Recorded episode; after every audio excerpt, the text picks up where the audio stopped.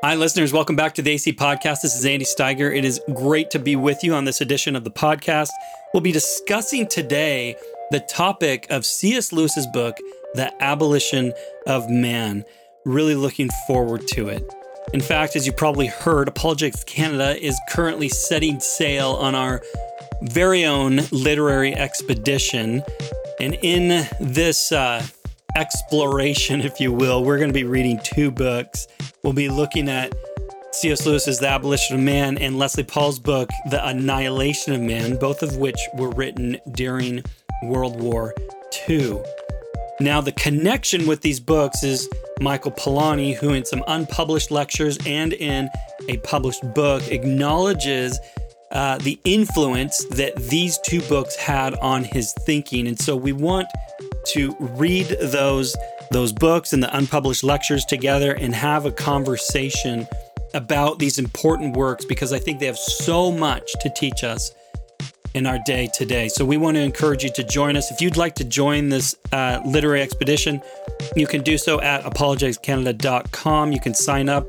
Uh, Steve and myself are going to be having some sessions that you can join us for as we're going to have uh, conversations.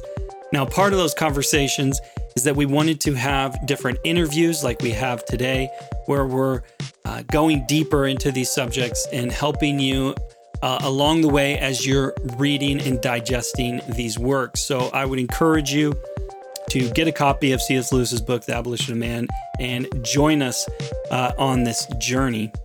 Now, as I was thinking about who would be best to bring onto the show to talk about this book, immediately Louis Markos came to mind.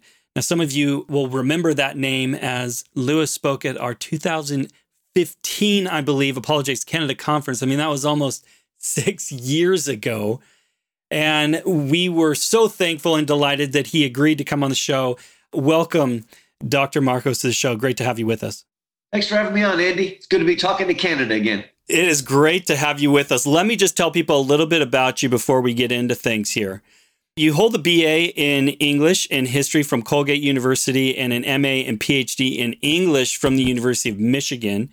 Now, you're professor of English and scholar in residence at Houston Baptist University, where you hold the Robert H. Ray Chair in Humanities. You're also the author of 19 published books. Two lecture series with the teaching company or the Great Courses. And in fact, that's where I uh, originally found out about you.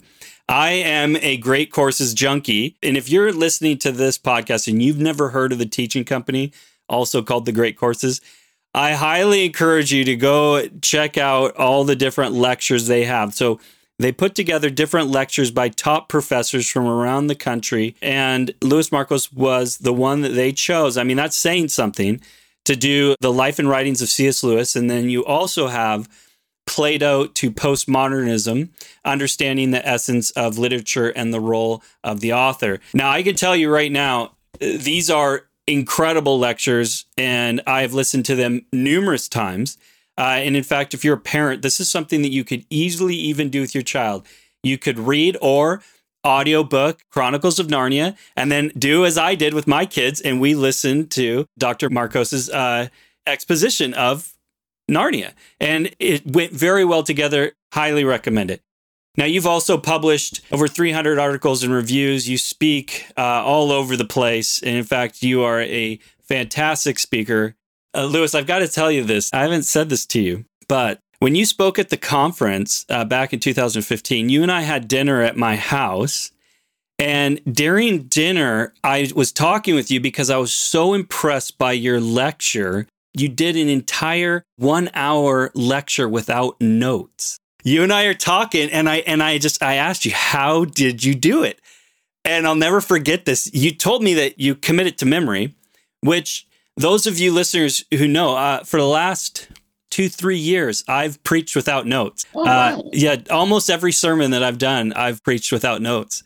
And people are always like, "How do you do that?" And it all goes back to you. You you kind of told me how you did it. But one thing you did that I thought was really amusing, I don't know if you remember this, but in your pocket, you had folded up the notes of your talk as a, oh crap, I forgot what I was going to say, you know, like safety blanket. always have it. I never pull it out, but it's got to be there just in case. And that that's my system. I I get my speech, I turn it into an outline. I take notes all over the outline, and then I memorize the outline. I, I, I can't memorize it word for word. What that does is it allows me to follow my outline, but also be extemporaneous. And specifically, when you're a Christian speaker like me or yourself, Andy, we do want to leave some room for the Spirit. So you know, this way there's an openness, and if I feel like the Spirit or just the audience wants more, you can move back and forth, and you can also drop the last two points of your outline, whatever. And it's it, the system's worked well for me all these years. It's interesting because that's that's pretty much how I do it as well. I memorize the outline and then I, you know, fill in extemporaneously. However, it's pretty much because I've had, you know, with a lot of places I preach, you have to do multiple sermons where you're doing, you know, two or three back to back. It's got to be the same. So they're very similar in structure, but as you know, there'll be slight modifications as you may pick up, you know, one way or the other. The other thing I like about it is you can read an audience better when you're working this way and you can see when eh, when an audience is gauging with a certain point and maybe you want to highlight that more or particularly when they're not understanding a particular point and you need to expound it a little bit more. Okay, let's move on you know. But it's true because you, you need that interaction otherwise i mean i I, you know, it's always exciting to hear a you know a famous writer read from his book. But why do I want to hear him read from his book? I can read his book. You know, talk to me. You know, let me hear. You know, let let the because it's the spontaneity that comes out that's so exciting. Now, of course, the most amazing thing we're about to talk about the abolition of man. This started as three lectures that C.S. Lewis read out loud. Can you imagine sitting and hearing it read out loud and understanding it? I mean, it's just it's just amazing. Uh, and you, I don't know, your, your listeners know that Lewis's group, they called the Inklings, they got together and they read out loud their works in progress, but they didn't do like, you know, most creative writing classes. When they workshop, everybody makes a copy of their poem or their story and everybody looks at it. But they did, there was no copies. They just read it out loud. I think people back then were were better at, you know, these listening skills. Uh, and, you know, most of us, we need to see it if we're going to do it. Uh, that's it's interesting. I could talk so much even on that because even when you read like somebody like Dickens, I find Dickens when you hear it that they were used to speaking and listening to each other the way that they write their prose. Hey, listen though, before we jump into things, have you ever had to pull out your notes? Have you had a moment where you're like, I am totally lost in my thought?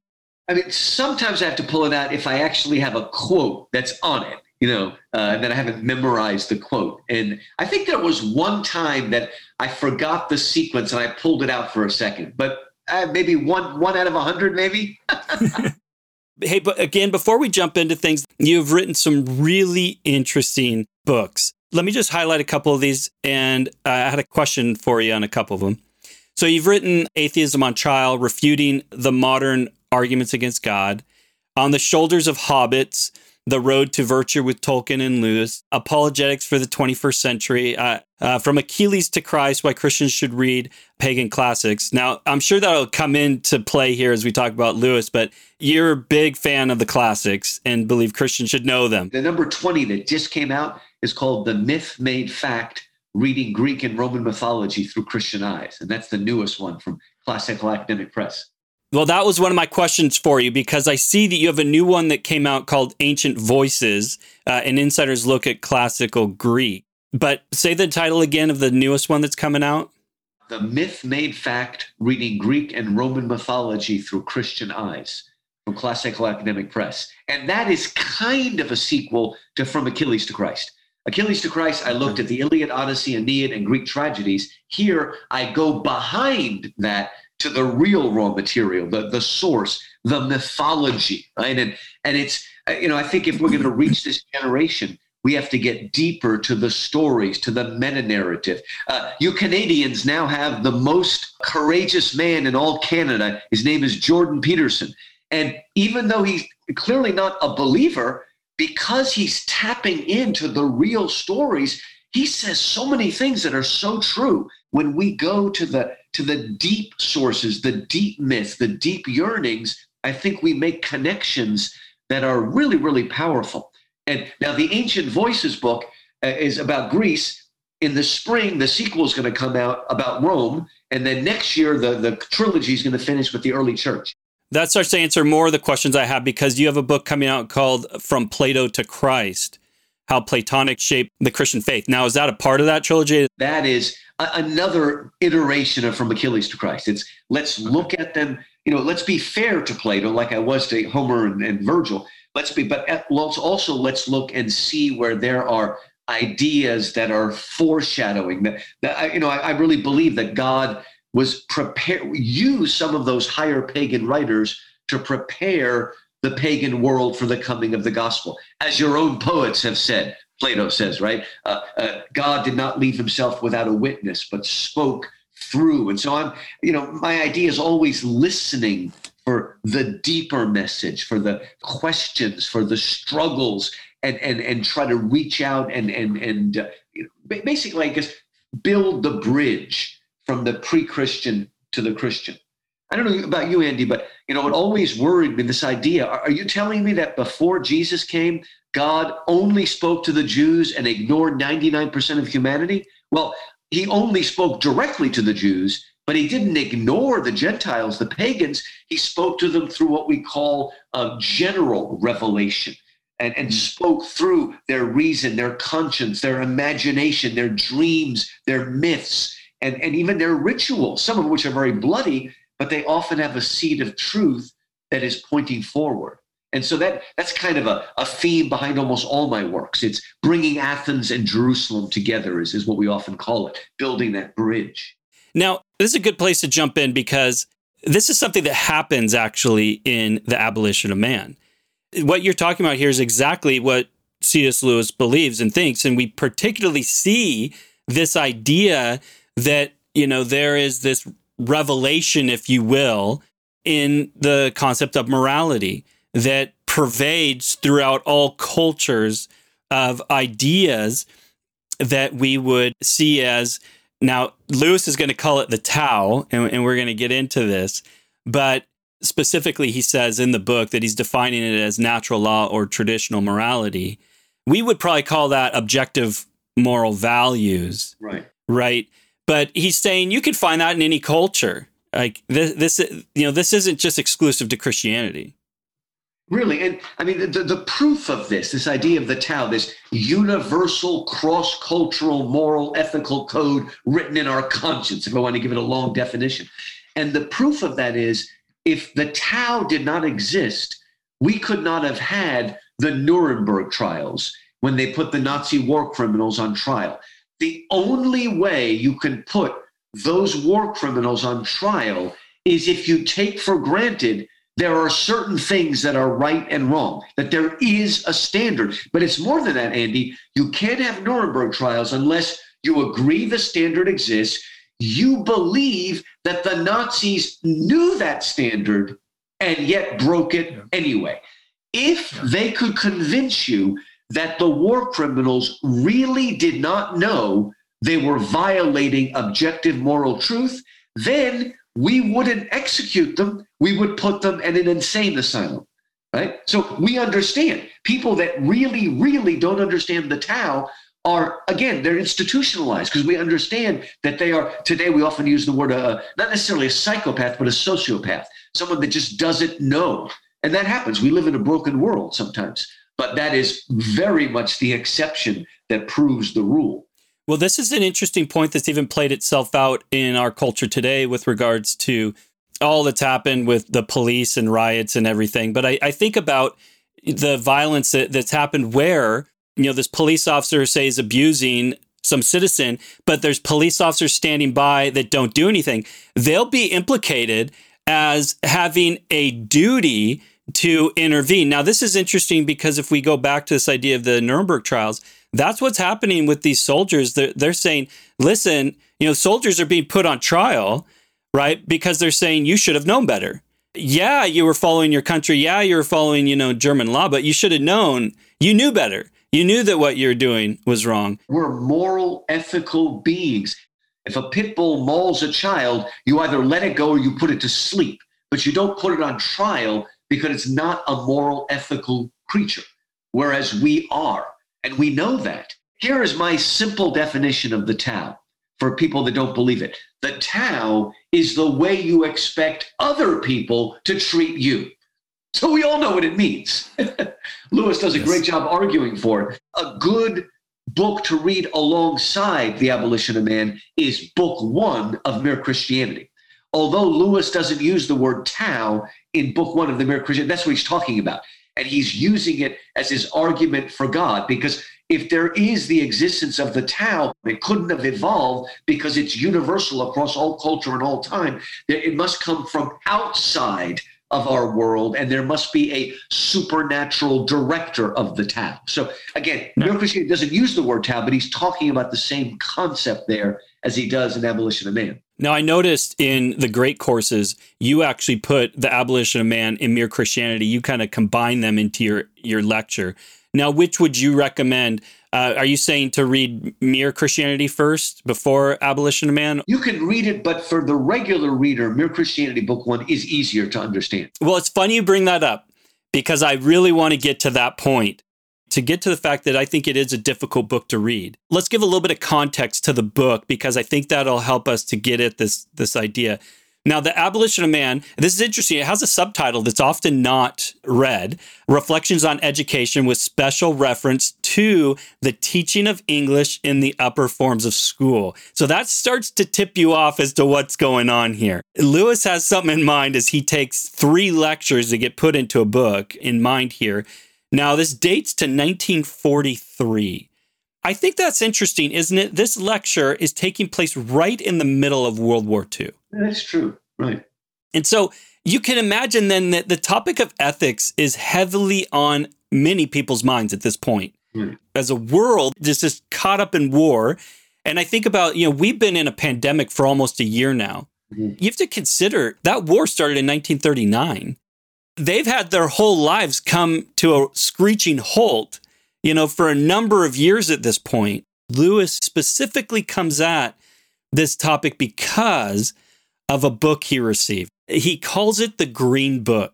Now, Mere Christianity wasn't published till the early 50s. It's almost a decade afterwards. But Mere Christianity came from the broadcast talks that C.S. Lewis gave on the air in 1940 and 41 while Britain was being bombed by the Germans. So, in that dark day, Lewis is trying to tell us what we're fighting for what we have in common. And I, I, do think that that gives us also a background for the abolition of man. But now we'll we'll go to your question, Andy.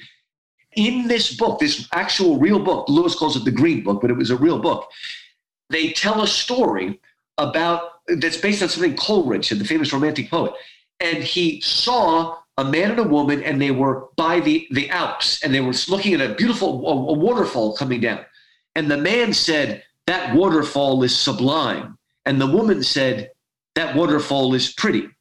And Coleridge agreed with the man that it was sublime and disagreed with the woman that it was pretty. And the textbook taught the children, of course, Coleridge is wrong because it's all basically, we would say it's all subjective, it's all relative, it's all in the eyes of the beholder. And Lewis is saying, no, okay, the word sublime, we don't usually say sublime and pretty, we usually say sublime and beautiful, but there is a difference. These things are real. There is such a thing. Sublimity is different than beauty. We have this idea, and, and this has really affected Christians, Andy. This is why it's, it's really da- dangerous. Okay, this sounds like a segue, but it really isn't. All the way back to Plato, but in the Middle Ages, Augustine, all of them understood that the three transcendentals are goodness, truth, and beauty. Good with a capital G, truth with a capital D, beauty with a capital B, a T, right? That they're absolute. And I see more and more Christians who are like, okay, I, I believe in absolute truth and maybe goodness, but beauty is all relative. The trouble, Andy, is that once we allow beauty to become completely subjectivized only in the eye of the beholder, having nothing to do with objective reality, sooner or later, we will end up subjectivizing and relativizing goodness and truth.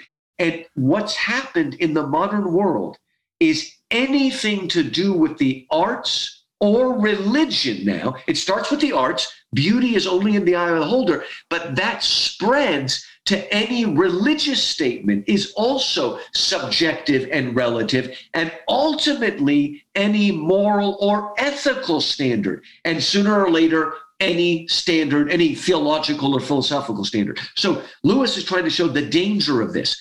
What you are teaching the student is that your emotion of the sublime or the beautiful is ultimately mean it's relative and subjective but what that means to the kid is it's meaningless. So this then is kind of his entryway as he's going to take this into the conversation of ethics. Now this first lecture is called men without chests. What is he getting at? Plato explains that there's three parts of our soul. There is the rational part the reason part. There is the appetitive, right? That I want, I want. And then mediating between two is the spirited part. And Lewis, also following Plato, links the rational to the head, links the appetitive appetite to the belly, and links the spirited part to the chest. Now, the danger is if there is a one on one war between the rational head and the appetitive uh, stomach, the, the, the id, if you want to use the Freudian phrase.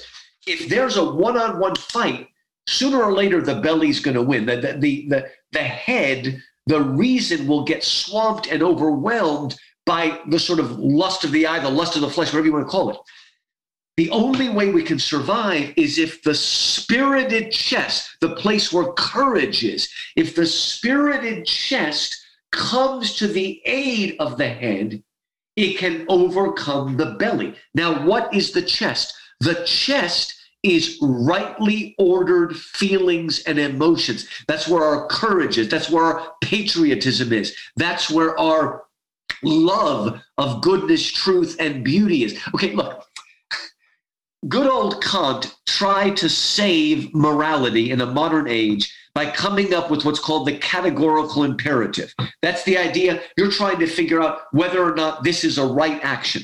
And the way you're supposed to do it is take your action. Uh, I, I want to take something from that store without paying for it. Take it and turn it into a principle. It is all right for me to take what I want from that store without paying. Then universalize that maxim it is all right for anyone at any time to do that. And if you try to take that and put it into action, you realize it leads to chaos. So don't do it. Just follow your duty. All right. You know what? If, if I'm an American soldier and I'm at my post and the enemy's coming at me, and I'm trying to decide whether to stay and do my duty or run away, if I run through my head the categorical imperative, I'm going to break and run away with my tail between my legs. You know what's going to keep me at my post if I'm an American? Looking up and singing, and I'm proud to be an American, where at least I know I'm free. I don't know what Canadians say. I don't, know, I don't know if you guys are allowed to have a song like that, actually. Canada, my Canada, whatever. Uh, you know, uh, maybe some ice hockey cheer or something. I don't know. But what I'm saying is, is that it is the Tao. It, it, it's not just the rational principle but it is the way that we have embodied courage. That's the chest that keeps us there. But we are creating men without chest because what we're doing is we're not just dismissing things like patriotism, we are ridiculing it. Uh, and we're dismissing it and ripping it away. Uh, Andy, you look at me, I have very little hair, but I've got the same amount of hair I did when I was 20. It's just my brain keeps growing. Can't keep up. The, um, we need to strengthen the Tao and the chest because it's all linked together. And again, what's happening is is that we're we're actually using ridicule and attacking. And uh, just maybe the best way to explain this, if you have if you have kids, well, you have kids, right, Andy? Yeah. Okay. If your son does something really courageous and you say to him, son, I was proud of you today. You showed courage. What will happen to your, you'll see, literally see his chest go up, right? But if you say to him, you know, I was ashamed of you. You were very mean to your sister. He like he'll like oh, and you'll you'll just see, and and that's good. Don't stop him. He needs to feel that. Then you hug him and say, "I love you still," but don't say it's okay. What you did is wrong, but I still affirm you. I, I want to just take a, a moment here just to pause and And I, I want to circle back to what I what, what we were kind of talking about earlier. That this is a difficult book to to read. This is and and I just say it's difficult in that you could tell Lewis is fired up. Lewis is angry. He's fairly aggressive in the book, which is not normal for for Lewis. Uh, but here's the other thing that I think is interesting, I, and I wanted to try this on you and see what you felt. But the book comes across very erudite. It comes across to me that Lewis has taken the gloves off. This is one of those moments where you're like, man, Lewis is smart. This dude knows his stuff because he name drops in this oh, yeah. just to show you how well read he is. This is Lewis with the gloves off. He could be a little bit tougher, but you, you, normally you're right. In his books, he has a much more ironic tone and, and and and you know gentle and stuff. And here, I mean, he realizes that a great deal is at stake here. Yeah, he realizes this is a big issue. He's in the midst of war, and he's realizing what, what would happen in this war if you had men without chests, right? What's going to happen to society? People without virtue, where where ultimately, when you get into the next lectures, you, you have the way, and then you have the abolition of man. He's ultimately coming to this place where he's saying, "This issue will destroy humanity." Yeah, is that not what he's saying by the abolition of man? Yeah, there's, there's just a logical we, we might call it a slippery slope but it's a logical not an ill uh, it's not a logical fallacy. It, it actually what happens is once we throw out the Tao any standard sense of morality again first we throw out standards of beauty then we move on to throw out standards of truth and goodness. Again they, they're all connected the good the true and the beautiful. But once we throw out those standards then what's to stop us from remaking the world. Now, we start by remaking nature. We turn nature into an object, into a thing. And, and you know, I, you, you mentioned um, Polanyi. I've not read him, but uh, does, does he do a little bit of what Owen Barfield does of, of how we've broken subject and object? Does he talk about that? Well, before the show, for for listeners, Louis and I were talking about my doctoral work with Michael Polanyi. Now, Michael Polanyi, he defines those a little bit differently, Louis, but he would ultimately say that the problem that we have is a scientific one that we try to reduce. He, he, he uses this word objectivism, but he's getting at this idea of a reductive physicalism. And that if that is your foundation for reality, it can't make sense of things like morality or virtue. I haven't read enough direct Polanyi, but Owen Barfield, who was one of the Inklings of friends with Lewis and Tolkien, uh, wrote a book called Saving the Appearances. And he talks about how we used to have a subjective relationship with nature, by which he meant, you know, nature was not this dead thing cut off from us, but there was a link or a relationship. But what we did is we reduced nature to a dead object, and then we can do whatever we want with it. Okay. The problem is Oh, that once you reduce nature, sooner or later you reduce man, so that we also become an object, a cog in the wheel that can be manipulated and used. I think this is a good place to quote Lewis here from The Abolition Man. He says, We shall in fact be the slaves and puppets of that to which we have given our souls. It is in man's power to treat himself as a mere natural object and his own judgments of value as raw material for scientific manipulation to alter at will. The objection to his doing so does not lie in the fact that this point of view, like one's first day in a dissecting room, is painful and shocking till we grow used to it the pain and the shock are at most a warning and a symptom. The real objection is that if man chooses to treat himself as raw material, raw material he will be. Not raw material to be manipulated as he fondly imagined by himself, but by mere appetite, that is, mere nature, in the person of his dehumanized conditioners we have been trying, like Lear, to have it both ways to lay down our human prerogative and yet at the same time to retain it. This is so true. Uh, you know, Andy has has something called Body Works made it up to British Columbia. Yes, I I actually took my kids to it. It's quite fascinating. And I remember asking my students, you know, you know, is this really a good treatment of, of the human body? And of course, their answer was, well, all those pe- bodies uh, gave their consent. That's a modern idea that as long as it's consensual. I mean, it's not necessarily bad, but you know, Lewis would say that if, if Lewis saw that, he would have been horrified. I mean, because Christians did not cremate their dead until very recently. And I'm not saying that's a sin or anything, but the idea was that you know the body is a good creation, and we'll have resurrection bodies at some point. And so it, it's it's one way that if we're not careful, we do start to think of ourselves. Some people would blame Descartes for this as animated meat. Again, this is this idea that we think we can perfect ourselves. The, the trouble is, we think we're going to make a better humanity, but all we're doing is giving power to those conditioners, those eugenicists. Now, maybe in the beginning, those remakers will be guided by the Tao in their remaking.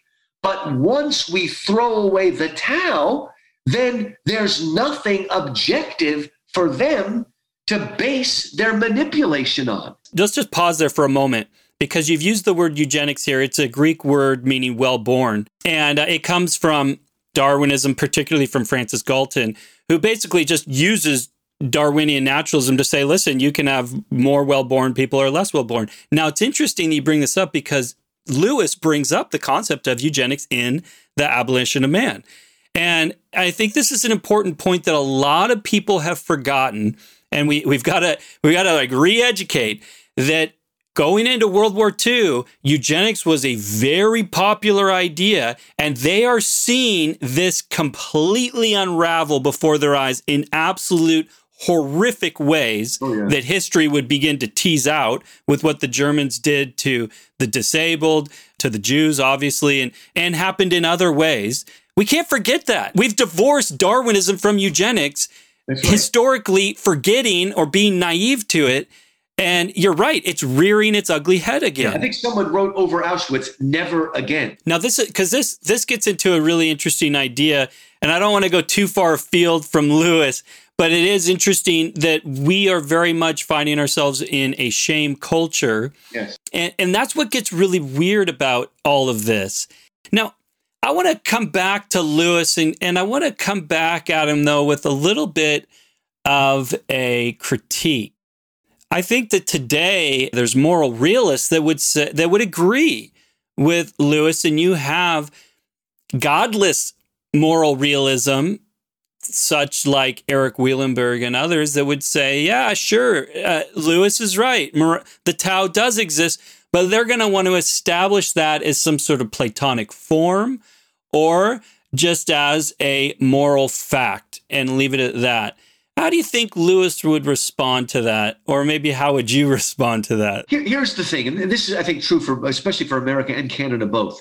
I'm coming from an evangelical background, and a lot of evangelicals, especially Calvinists, they kind of resisted the idea of natural law because it was considered too Catholic to them. And luckily, we're finally embracing natural law again. And natural law is a way that you can speak about morality in a public square that is secular. Canadian legal system is is built off off of this idea. Oh, okay. The Canadian legal system is built off of the idea that people can access morality and that we can determine what is right and what's wrong and this is built off of case law where you're having these cases that you're needing to decide what is the moral standard in this moment but and, but it's interesting because the idea though is that you're getting better at this over time but that that has philosophical implications. It's not relativism and, and it has evolutionary a natural law. But it has this idea that there's a standard out there. It has this idea that there is the idea and you're working your way as best you can to it. They're just seeking to do that without any sort of revelation. One of the great mysteries of the 20th century is that Quebec, Canada, went almost overnight from being the most truly Christian part of Canada to the most secular part of Canada. Almost, they call it the Velvet Revolution.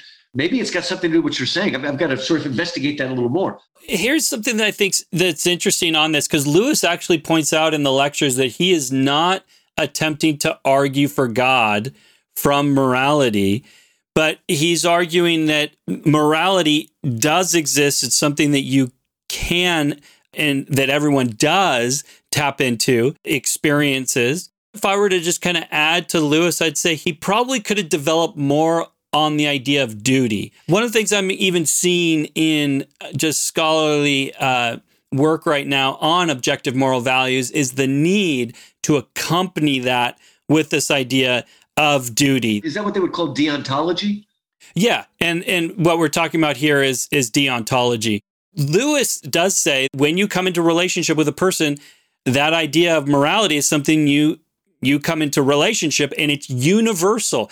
It's very interesting, isn't it, at the end of his book that he seeks to prove this, doesn't he? That's right. And the appendix yeah. lines everything up and shows that, see, I mean, I, I, can't say for sure right now, but my guess would be one of the reasons Lewis would maybe tend away from that duty at talk is that's basically Kant.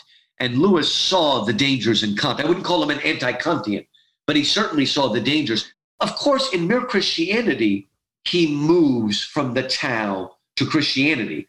And the way he, yes, does, he does there is that, look, the one thing that everybody knows, with the, as long as if, they may not want to admit it, but everybody knows two things. Number one, we should live a certain way. Number two, we don't live a certain way. Actually, number three, we can't live a certain way. So we all know this instinctively. We should live a certain way, but we don't and we can't. But what every religion says is, you're right, you can't, but keep trying. And Lewis says only Christianity takes seriously the fact that we should live a certain way, but we can't. And thus we need the gospel, we need grace, we need the atonement. And he's really getting at this idea, that commonality, uh, that morality exists, you know it exists, and the importance of this, who and what we are as human beings. If you take away morality and you have the abolition of man, then the understanding would be that morality is a fundamental aspect of what it means to be human, to the, the way in which we behave. Lewis helps us to understand this. I think this is really more in, in Christianity. There, there is a difference between the laws of morality and the laws of propriety. The laws of propriety change from culture to culture. One culture may say you can have four wives instead of one, but no culture says you can have any woman you want. Lewis is trying to engage our common sense you know, Lewis, along with Chesterton, is one of those people we call the apostle of common sense. He's trying to appeal to our sense of reality, to, to what we know is true, but we keep wanting to deny it to ourselves. And he he speaks to that and he helps us to see it. Now, listen, our, our time is up, so we got to come to a close here. I would be amiss if I didn't ask you two questions in closing. And they're, they're, they're off topic here. They're not with regards to abolition of man, but maybe they're close. First of all, I've got to ask you, what's your favorite C.S. Well, Lewis if book? I had to choose one, it would be The Great Divorce. I, I just love that. I always speak about that. But the most prophetic book that Lewis wrote, the book that everyone in education must read, is The Abolition of Man. That may be his most important book. And it is much more true today than it was when it was written. So I, I love Abolition of Man and its understanding of what I call the psychology of sin.